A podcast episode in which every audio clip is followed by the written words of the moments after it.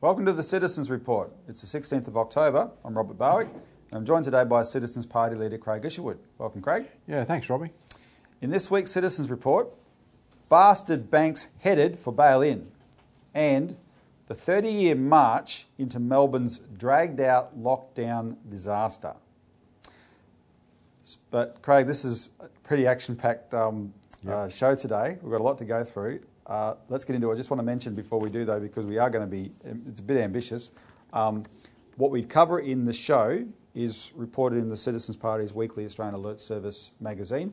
If you haven't already received a free copy, you're, you're, you're invited to call in for a free copy on our toll free number, and it's elaborated in there. We can't do justice to these subjects on the show, so um, if you want follow up information, please um, get it from there. And I think it's also important, Robbie, to mention that uh, the Citizens Report won't be shown on in on the Adelaide C44 program Okay. at the end of this um, after the end of this month, and you switch over to the YouTube channel. So, okay, so that, that's important. YouTube Channel 44 viewers in Adelaide, please start um, going to our YouTube channel. Click the subscribe button and the and the, the bell icon to, for for updates, um, because that's where you'll be, have to watch us after the end of this month. Um, that that leaves us free to wear in in uh, Melbourne only, Craig. That's right. Well, that's good because this this this show today is for our lockdown free to wear Melbourne viewers. Yeah. that's that's a big part of it. But before we get into lockdown, first, bastard banks headed for bail in, and there's two things we want to highlight today, which are just reminders of the utter bastardry of the banks.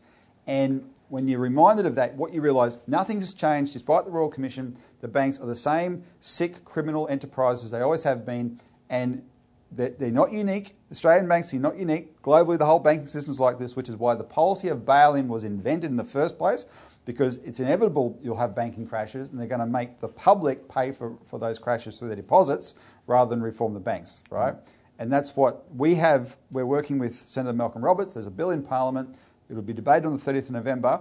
I'll reiterate this at the end of this segment, but um, what you're about to hear just remind you, use it to remind you to make calls, send emails to members of Parliament to vote for that bill, which will end bail-in in Australia. Here are the two things that have happened that we want to, that we want to report this week. A, a good supporter of the Citizens Party in, in Sydney, who has a cash and transit business, was debanked this week by Westpac.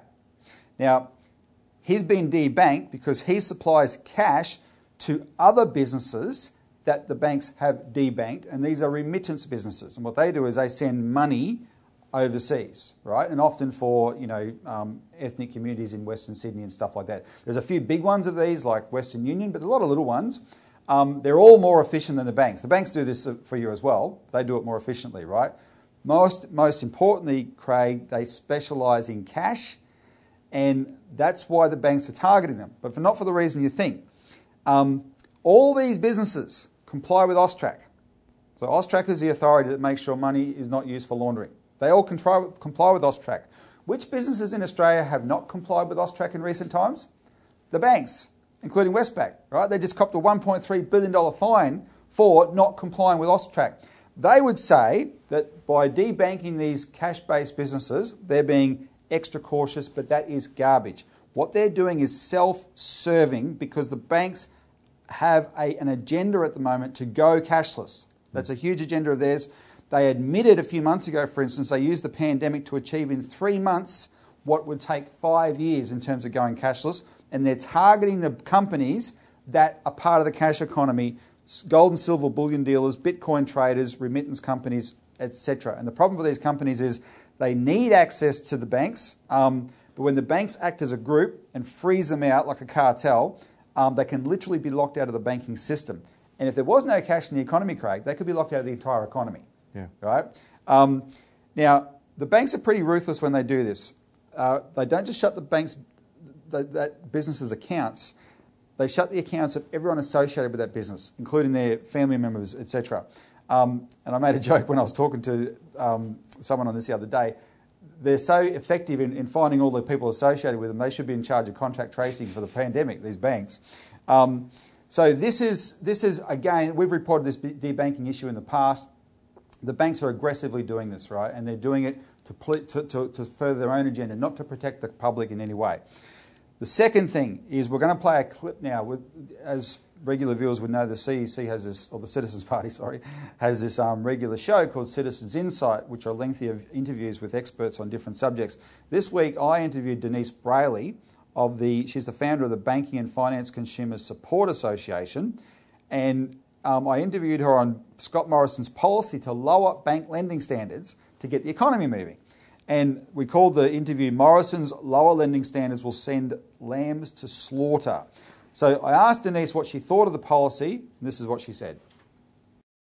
Well, for one, I don't think that subprime lending has stopped. There's 80% of it still going according to the sellers. They're still promoting subprime because their target market is still the older people with assets who own their own home. The second point is that the financial products are the problem. They're low docs and no docs. You could never pay them off. So low docs and no docs are low lending standards. That's what they are. So if the Prime Minister suggests that it was okay for lowering lending standards by now way of policy is insane. I mean, right now we need long term policies we need safer lending products. We need an end to the bad products that are already still there and being sold that lead to financial ruin for thousands and thousands of mostly older Australians. And it's not for the faint hearted. The plan is desperate decision making that the Prime Minister is advocating, and it leads to homelessness. We know that. My, my files are full of people that had to move out of the home they'd worked for for 40 years and, and saved hard for, and then uh, have lost their home by talking them into buying a second house to push the construction market. I just wanted to quote Scott Morrison um, the other week, the day he made this announcement. And this is a very revealing quote um, that I want your response to, Denise. He said, in justifying this policy to lower lending standards in order to encourage banks to lend more. He said this quote, It isn't in the bank's interest to lend to someone who can't repay. You've had a lot of experience. Is that true? No, it's not in the bank's best interest to actually do anything other than low doc loans. They don't make as much money. I don't know what un- the government un- does not understand, and particularly the Prime Minister and Treasurer, they do not understand. It's not in the consumer's best interest to continue with the status quo. So, Craig, there's no doubt this policy will end in tears. Oh, absolutely, Robbie. Look, why don't we debank Westpac? Yeah. Oh, how could you possibly do that? Well, we've, we've you know, the issue here is bail-in, as you said before when you started. The, the, the idea is the banks want to be in a position that they can actually literally bail in people's deposits. Therefore, you know, they don't want cash, right? They just don't You're want trapped in the banks without cash. get trapped in the banks without cash. Now, the point is, if we had a national bank, which is what we've been proposing, we've got legislation for it, you have a publicly owned bank that acts in the public interest and controls the private banks. This is not rocket science. It was done before, particularly in And it won't be able to discriminate against customers, Craig. That's the whole point. Bank, it would, would not be able to debank anybody. And you wouldn't have to fear cash because the public bank would be backed by the assets of the nation, as was the original Commonwealth Bank. So, look, there's an entirely different non profit based proposal Yeah. on the table for a national bank, Robbie, and this, is this will solve the problems. Now, we're in a position right now in history, right, where everything is on the table. A lot of countries are talking about the need for a national bank. And that's, that's, yeah. covered, that's covered in this alert Yeah, service. Exactly. So that's the solution here. Not allowing the private banks more power and not allow the political parties to give the banks more power. And as Denise Brailey has pointed out, the Royal Commission was a farce in terms of really dealing with the criminality of these banks. So a national bank is the solution. A national bank will allow you to put credit where it deserves to go in the economy in productive areas that can make wealth rather than this harebrained scheme of just letting the banks to go on a lending binge, which we've got to release out on that today. All right, let's take a break. When we come back, we're going to get onto the lockdown subject.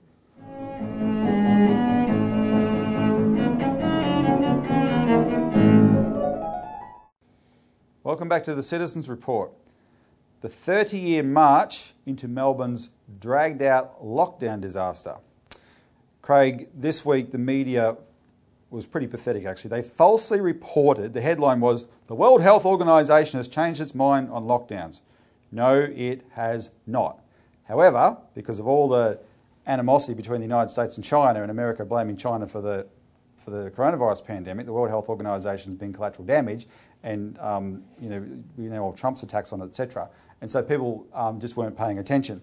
The World Health Organization has never ever recommended lockdowns as the primary way to control an epidemic. And the WHO special envoy gave an interview with the Spectator this week, which was which was misinterpreted in the headlines. But this is what he actually said. We want to play you the interview, the, the, the relevant section here. The middle way is really trying to make certain that we put in place robust defenses against this virus so that if it does start to build up anywhere, we can catch it quickly and we can suppress outbreaks fast.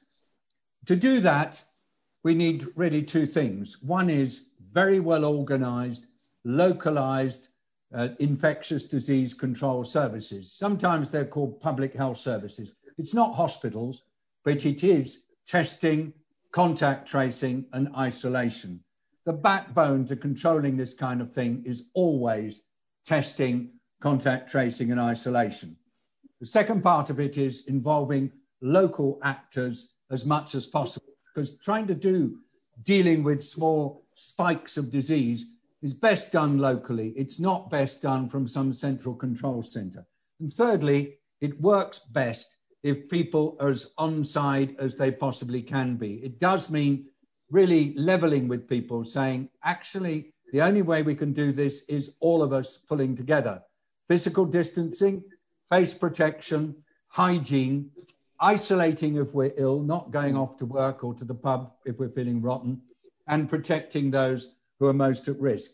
If we can combine those various steps, what we call doing it all in our, in our organization speak, then we can get on top of it. That's what East Asian countries have done. Indeed. What Germany is doing pretty well uh, uh, uh, to, to good effect. That's what parts of Canada are doing. And that's the approach that we believe should be adopted. We think lockdowns only serve one purpose, and that is to give you a bit of breathing space. So you to stop everything, the virus stops moving. And while you've got that breathing space, you should be really building up your testing, building up your contact tracing, building up your local organization so that as you release lockdown, you're bound to get more cases, but you can deal with it really, really elegantly. I want to say it again. Uh, we in the World Health Organization do not advocate lockdowns as a primary means of control of this virus. The only time we believe a lockdown is justified is to buy you time to reorganize, regroup, rebalance your resources, protect your health workers who are exhausted. But by and large, we'd rather not do it. So that statement actually reveals why Melbourne is now in week 14 of a dragged out lockdown. Because the Andrews government unlike what the WHO recommends, has used lockdown as its primary tool to control the virus, and we know we're here, but it still has not properly upgraded the public health infectious disease controls that are the real way to control the virus to the point where the government has any confidence in them. Right? That's the problem. The government has no confidence in their own systems. Who's to blame for this? Well, it's not just one person. This is 30 years of Labor and Liberal governments going back to Jeff Kennett. We're going to, we'll start at Kennett first and, and work our way forward. Um, uh, I moved to Melbourne in uh, January 1993 from Queensland. Craig, you moved, uh, what, 92. a few months earlier, yeah. late 1992. Um, Jeff Kennett was elected in 1992. We lived through this, um, what he did to this, to this state. He, in the 1990s, he massacred Victoria's public health system. He shut 17 hospitals.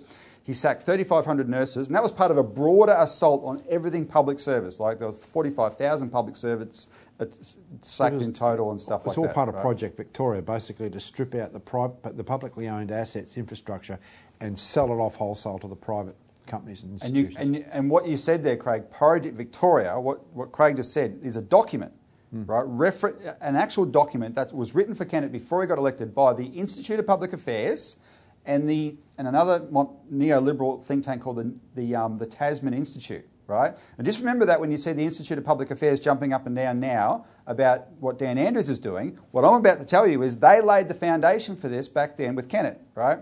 So one of the hospitals Kennett shut was the Fairfield Infectious Diseases Hospital out here in um, Fairfield, which is on the Yarra River. Um, it, was, it was shut in 1996 on the recommendation of the Metropolitan Hospitals Planning Board, and it recommended shut the hospital and tender out its specialist services. Now, this is a 92 year old institution that treated and quarantined patients, conducted world leading research into infectious diseases, and at the time it was the AIDS was the big one. Um, and directed the infectious diseases controls for the state. Right, it was a dedicated, massive institution for that. That was all shut, and its and its functions were um, tendered out. The board that recommended it was chaired by Professor Ian Harper. And Professor Ian Harper is an economist from the Reserve Bank. He's on the Reserve Bank board today. He, he's, he's, a product of the Reserve Bank. Plus, he's, he was travelling in the same circles as, as the IPA, etc. All right, those guys. So he was, he was one of them, made this recommendation.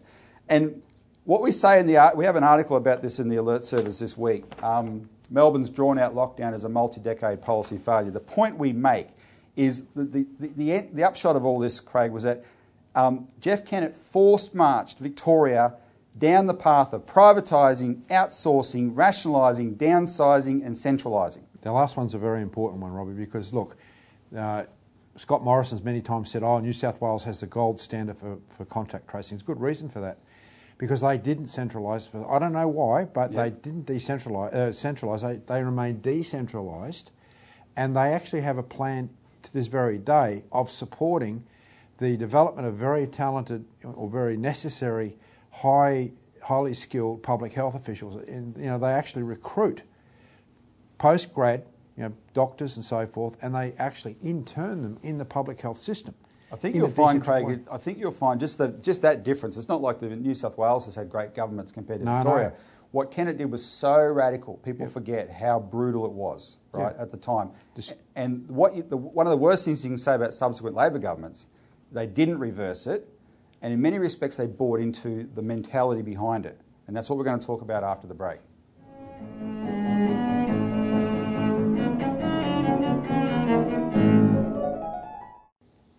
Welcome back to the Citizens Report, where we're discussing Melbourne's dragged out lockdown disaster. Um, and now we are going to blame Dan the man. uh, for this reason, there's been, since the Kennett decade, only three of the subsequent 20 years have been Liberal governments. Mm-hmm. The rest have been Labor and dominated by Dan Andrews. And from 2007 to 2010, he was the Health Minister. And then from 2014 to now, he's been the Premier, right? So this part of it is on him. Um, and you can see that in some of the. It's not that he's done everything um, bad by any means, right? you know, you could say like like the Monty Python boys. Nobody expected the the pandemic. Um, nobody expected the Spanish Inquisition. But it is here. But there was warning signs though, right? And that's what he he can't be let off the hook for.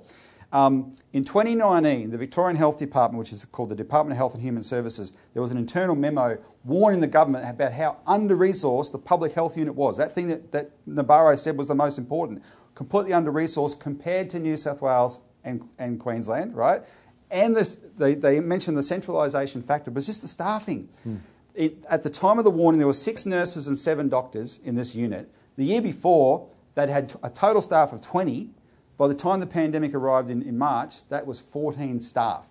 So that had to be geared up, but from a very, very low base, right, and a centralised system, and it's been pathetic. That's, that's, that's a huge problem. With no IT, Robbie, no computer systems. So mostly it was pen and paper, which is absurd. Yeah. Because there was, this is a centralised model, which means you can get away with shrinking everything down when there's not a problem. But as soon as you have a widespread problem, you've got no infrastructure, and that's what's happened in Victoria. And the trick of, the trick of tracing testing and tracing is you've got to tell people straight away what their results are so they can tell all the people around them straight away, right? And you can control it that way. People in Victoria have been waiting weeks to find out what's going on. And right? Robbie, the, the, the degree of the, the, disaster is not just in the public health system, it's actually expanded because all these policies, like even the policies of the financial institutions, the banks, of you know, creating un, unaffordable housing.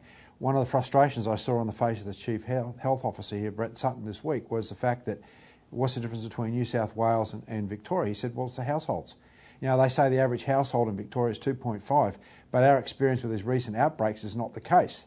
The woman that actually infected the butcher shop in Chadstone, they're trying to actually ascertain whether actually eight people lived in that household. Right. And generally speaking, the, the huge, large households are due to the fact that the housing has become so unaffordable yep. that people have got to cram together. That's another major vector for a very infectious disease. So it's no good point, Craig. It ref, so there's a it's multidimensional. It reflects the general problems in the economy, like the housing bubble, um, but also reflects these specific decisions. And I want to highlight a mm. couple of them that that um, where Andrews, the mentality of the Andrews government has been a continuation of this of this uh, outsourcing, rationalising thing that, that Kennett started. So, for instance.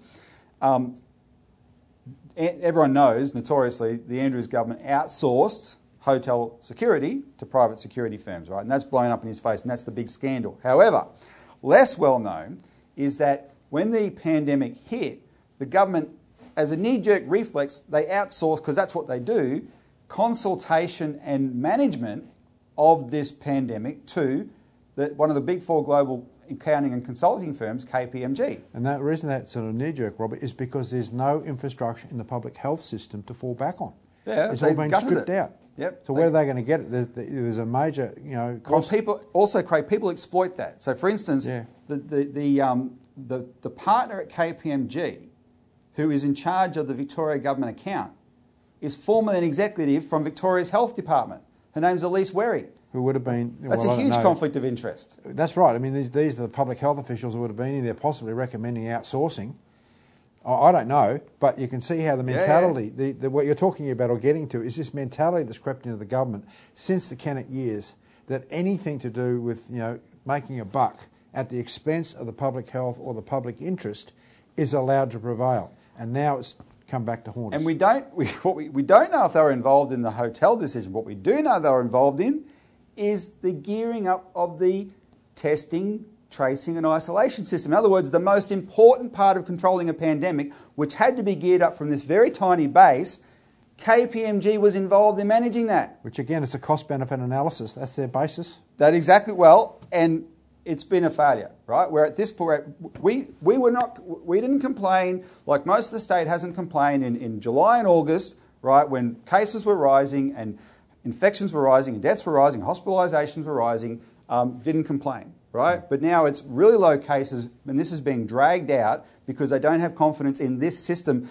And when Brett Sutton this week was asked about the Chadstone outbreak and why they didn't do a mass testing of that area, he said, oh, the scale of that testing that would be required would not represent value for money. And when I heard that, that's when I saw red because at this stage, after 14 weeks, we're not interested in value for money. We're interested in getting the job done. The whole state wants to get the job done. Contrast that to the East Asian countries that, that, that Dr. Nabarro talked about. Look at China. They had you know, the start of the outbreak. Look at their curve now. It's been dead flat ever since. They had an outbreak in a city this week, Craig, of 9 million people. 12, they, they detected 12, 12 cases. Sorry, my fingers. What did they do? In five days, they, they tested all 9 million people because the science of controlling infectious diseases is testing, contract tracing, and um, uh, isolation, not lockdowns. I think you've elaborated the case, Robbie, why this entire neoliberalism agenda for the last 20 to 30 years has absolutely been a disaster. And we've written a lot about this too. And I must say, to quote Shakespeare, a pox on both their houses. Exactly. Right? So when these late liberal guys are jumping up and down, they've got no credibility either. We've got to overhaul the entire system. That's what the Citizens Party is committed to. So join the fight. Tune in next week for more. Thanks for joining us, Craig. Thanks, Robbie.